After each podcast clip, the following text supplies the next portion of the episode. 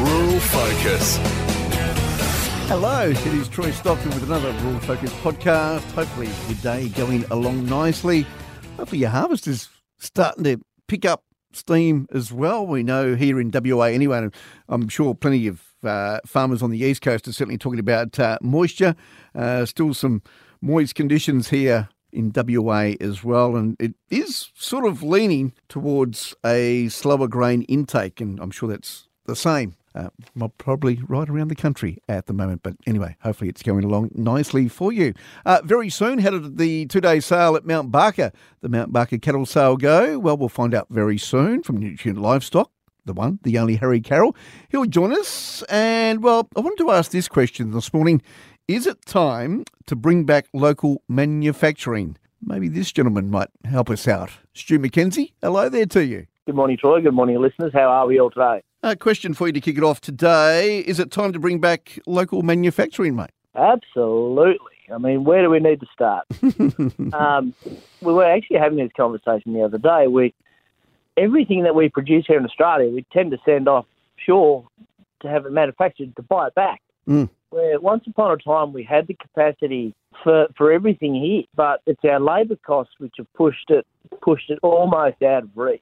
And I think once we start to rein some of that back in, we might actually start getting somewhere with the local manufacturing side of things. It is interesting, though. So when we were in Melbourne not long ago, we went through the RAM remanufacturing plant.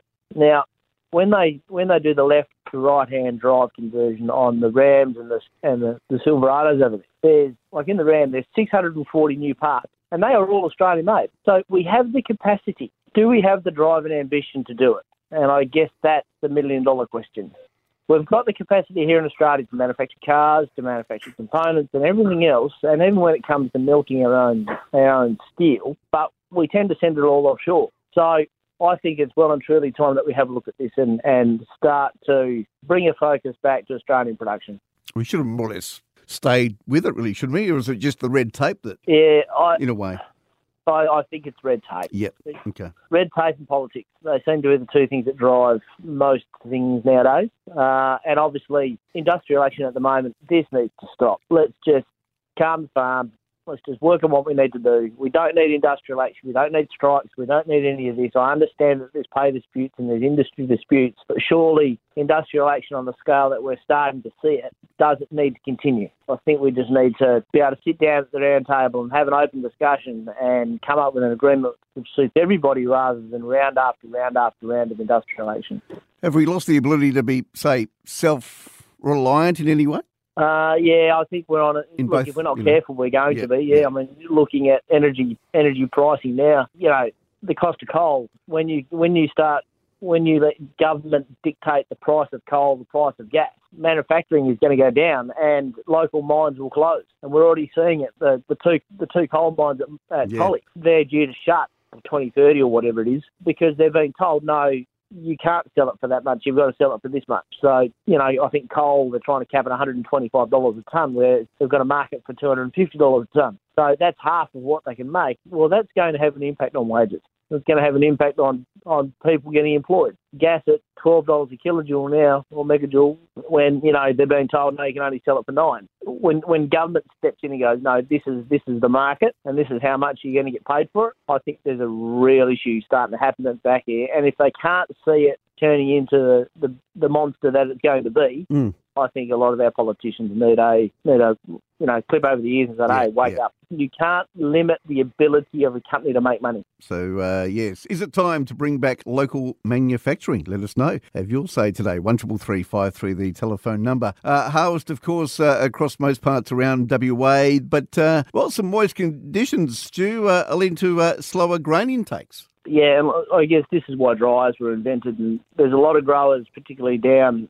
Esperance and Geraldton and in our higher rainfall zones that have had drying facilities on farms for a long time, so they can get going when they need to get going. Fowler's down at Esperance, they do it really, really well. Nothing leaves the farm until it's been through the dryer. But what that allows them to do is it allows them to clean it so they get the grade they need, the moisture, it's delivered at the right moisture, and they can just stockpile it and just deliver it as required. So I guess innovations has driven that, particularly in Esperance and Geraldton. But I think with the moisture that's around, okay, we've got a week worth of fine weather now. I think it's about time that we started to look at these other on-farm expenses and possibly start installing more dryers and storage on farm, which is then going to ease the pressure on CBH and Bungie and the rest of it as well. And I know I've been pretty critical of CBH this year, but I think there's things that we can do on farm as well to help limit or help kind of moderate the stress that CBH get put under. Half of CBH's issue has been boats and all the rest of it. So, yeah, look, certainly if we have to go harvesting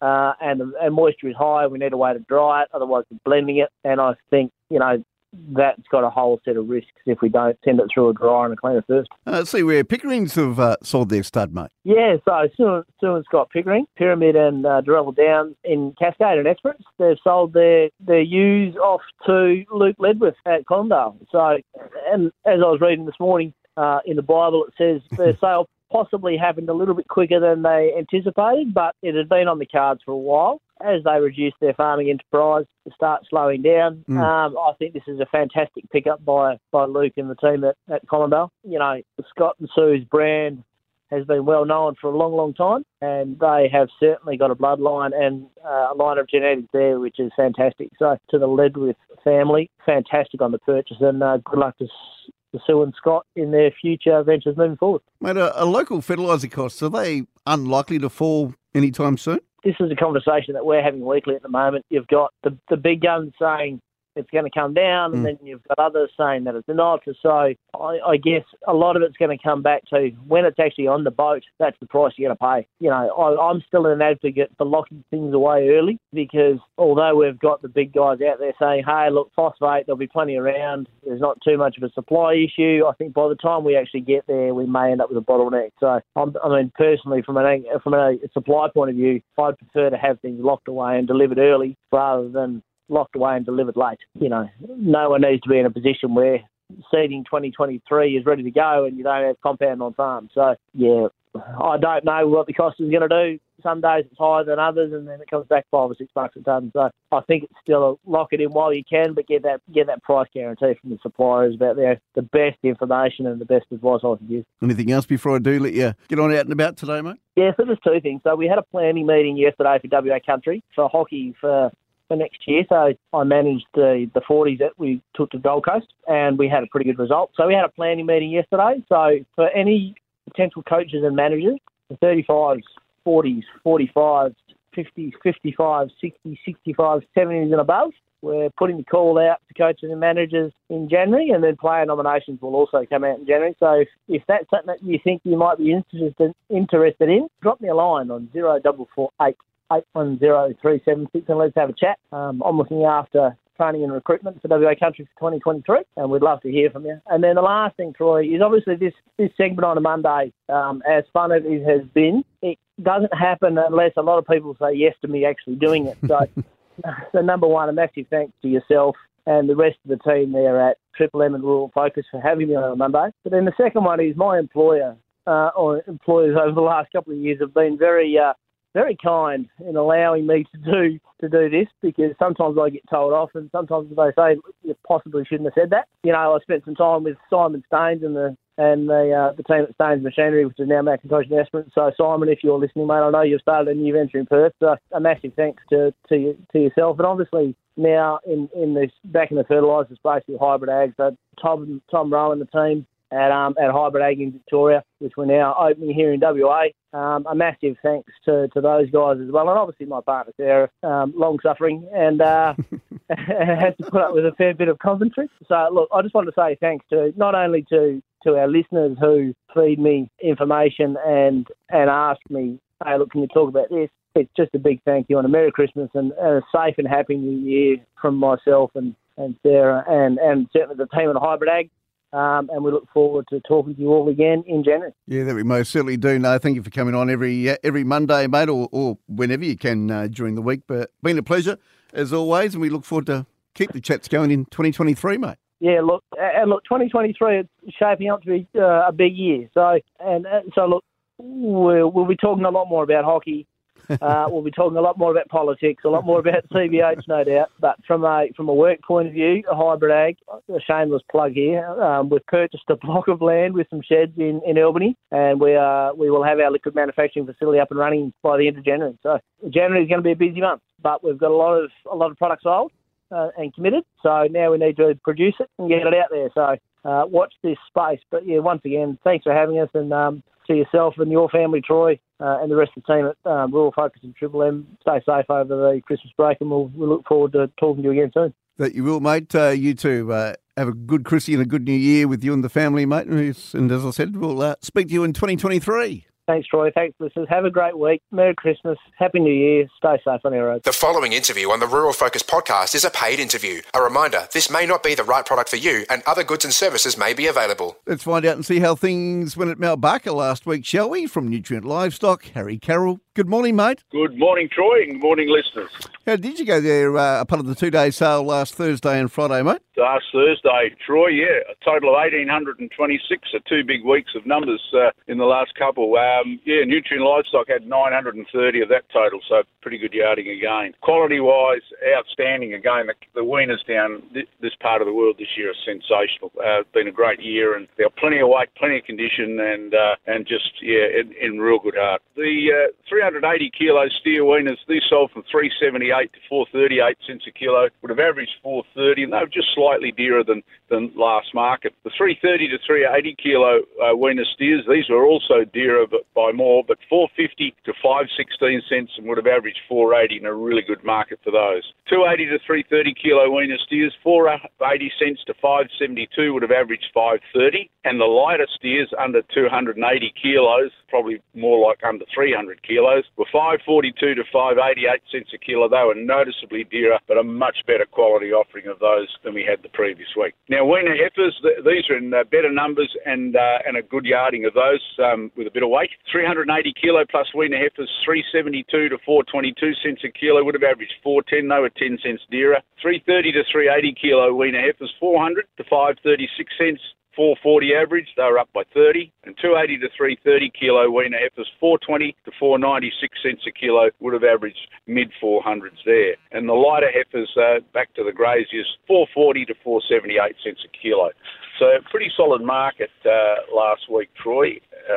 Across the board. All right. Back to do it all again Thursday, Friday, mate? Yeah, we had our trade sale last Friday, Troy, of course. Look, there was only 400 cattle in there. Reasonably mixed quality yarding of cattle of all categories, but yearling steers and heifers are all weights. They're in good numbers, yep. and a fairly reasonable yarding of cows. The overall market was pretty tough. 600 to 700 kilo steers sold from 300 to 310 cents. Beef steers under 500 kilos, these sold to feeders at 320 to 428 cents. Heavy boning room heifers, these made from 290 to 330, with heifers under 540 kilos.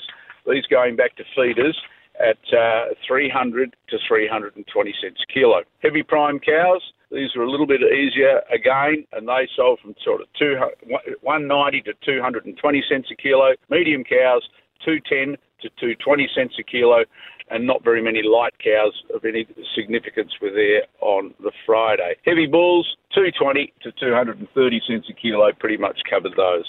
And that wrapped up the 2 days, Troy. All right. As we said, back to doing, of course, Thursday and Friday this week, mate. Yeah, absolutely. Yep. This is the last before the break. Okay. So, yeah, Thursday and Friday this week, our last 2 days, well, our last sales for this calendar year, and we come back in the first week of January. Okay, and I say, seeing this will be the last time that we chat for 2022, mate, thank you for your great work throughout the year. Merry Christmas to you and the family, mate, and Happy New Year, and hopefully we can chat again in 2023. Yeah, thank you, Troy, and to all our listeners out there, and there must be a few out there because they tell me that they hear it, so which is a comfort, and to all those and everybody in the farming and rural business, have a great New Year, safe New Year, and to you, Troy, and all your family, the very same. And it's been a good year. Thoroughly enjoyed it. Yeah, certainly has, mate, and as I said, do look forward to chatting with you again in the new year. Stay safe, mate. Do my very best, Troy, and you too. Yeah, it has been a great year catching up with Harry Carroll from Nutrient Livestock, who's brought us all the updates of what has happened a part of the Mount Barker cattle sales. And yeah, hopefully the next couple go quite nicely as well. It has been a bit of a mixed bag, hasn't it, for the cattle throughout 2022. That is it for me. Hey, don't forget about the photo comp, your harvest picture competition up at the website. Take a photo of your harvest and, of course, this upcoming Friday, we'll be announcing the winner of that, a $500 voucher to go and spend at the wonderful team at the Honda shop in Midland, now called Powerhouse. They do wonderful things, not just for the metro area, but across regional WA. So if you're on the harvester, you're in the chaser bin, you're in the ute, take a photo of your harvest and post it up at the website right now. triplem.com.au. I've been Troy Stockton. I look forward to bringing you another Rural Focus podcast right here on the Listener app very soon.